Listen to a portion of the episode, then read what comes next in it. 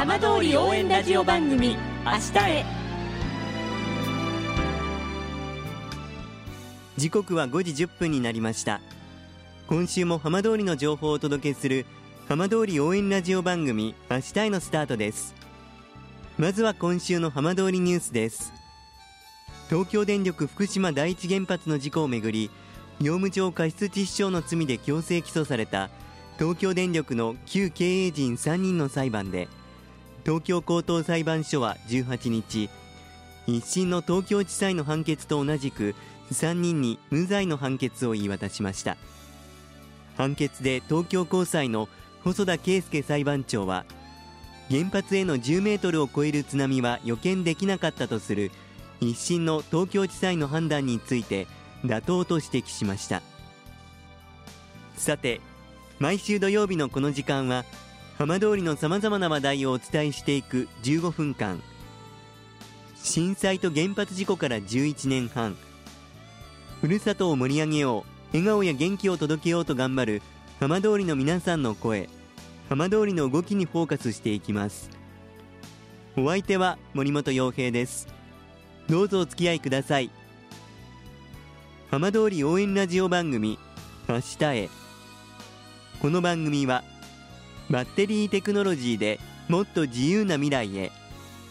東洋システムがお送りします。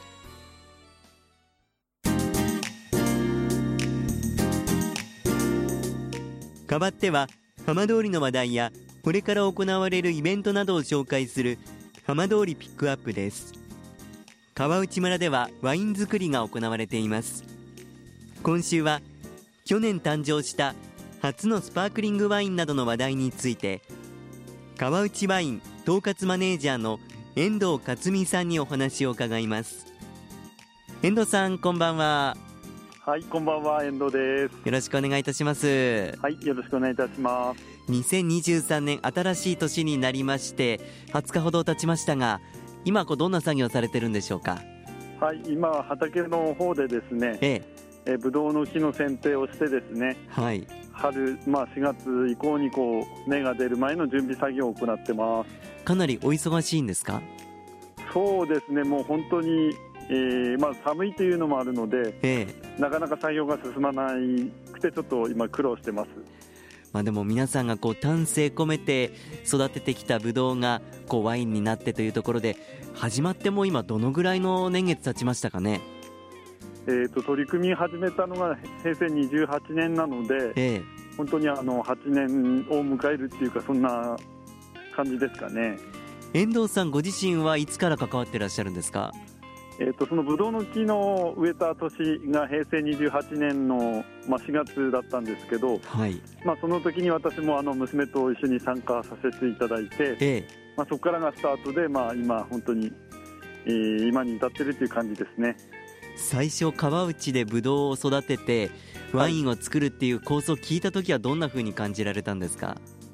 もともとその、ね、そんなにでブドウの栽培ってなかったので、え本当にあのブドウが収穫できて、うまあ、ワインができるのかなっていう、すごい不安はあったありましたね。えええ。実際に育て始めて最初はこううまくいったんでしょうか、えー、とほとんどですねその栽培の指導者もいない中で、ええ。ーのまあ、栽培とかの管理だったもんですから、まあ、途中、ちょっと病気が出てしまったりとかで収穫ができないというような状況が続いたんですけども、えはい。はいあのーようやくですの栽培の専門的な方とかですねえ。ワインを醸造するのにその醸造責任者みたいな形の方を迎え入れることができて、えーようやくですね本当にブドウが収穫できてワイン作りができたという形になってきております。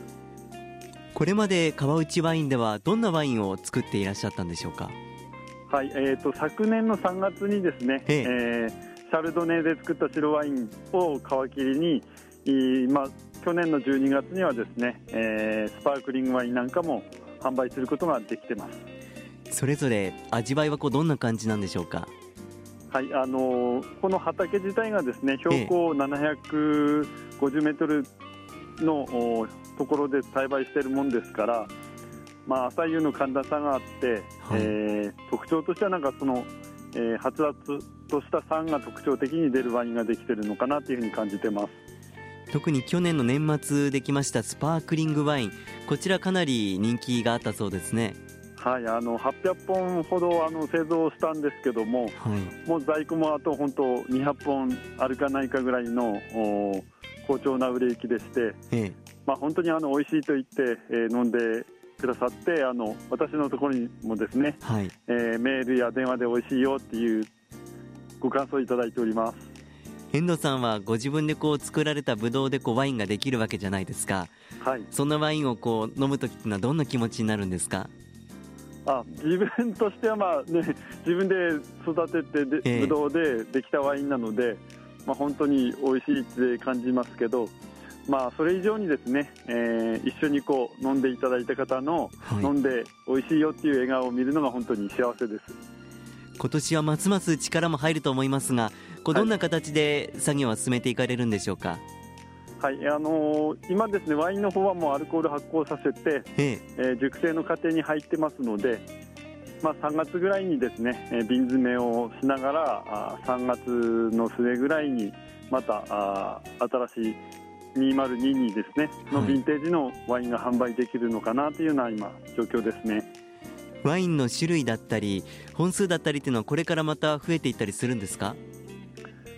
そうですね。今年はまあ13銘柄程度で、ええ、まあ、1万3000本ぐらいかなというような予定はしてるんですけども、えまあえーとね、あのこの土地で、えー、育てたブドウ以外にもですね、えー、買ってきたブドウでも作っているところがありますので、まあ、その辺状況を見ながらですね銘柄も増やしていくことも必要かなというふうに思ってます。それだけやはりこの楽しみにしている方が多いということなんでしょうか？そうですね。あの本当に去年の秋頃だといつ赤ワイン販売するんですかっていう問い合わせが、まあ、村の村民の方からやあの村外の方から問い合わせがあったので、えーまあ、その辺ですねあの販売できるタイミングを事前にお知らせするような形で今年の出来上がったワインは販売できたらいいなというふうに思ってます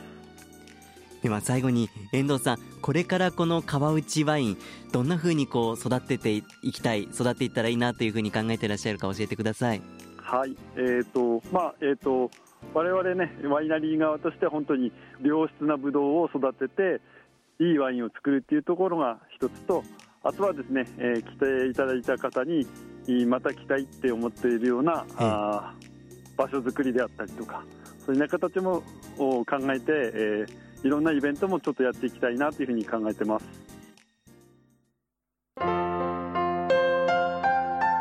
浜通り応援ラジオ番組明日へ。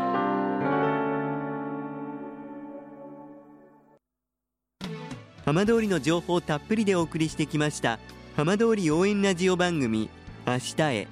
放送した内容は一部を除きポッドキャストでもお聞きいただけます。ラジオ福島のホームページからぜひチェックしてみてくださいこの番組はバッテリーテクノロジーでもっと自由な未来へ東洋システムがお送りしました。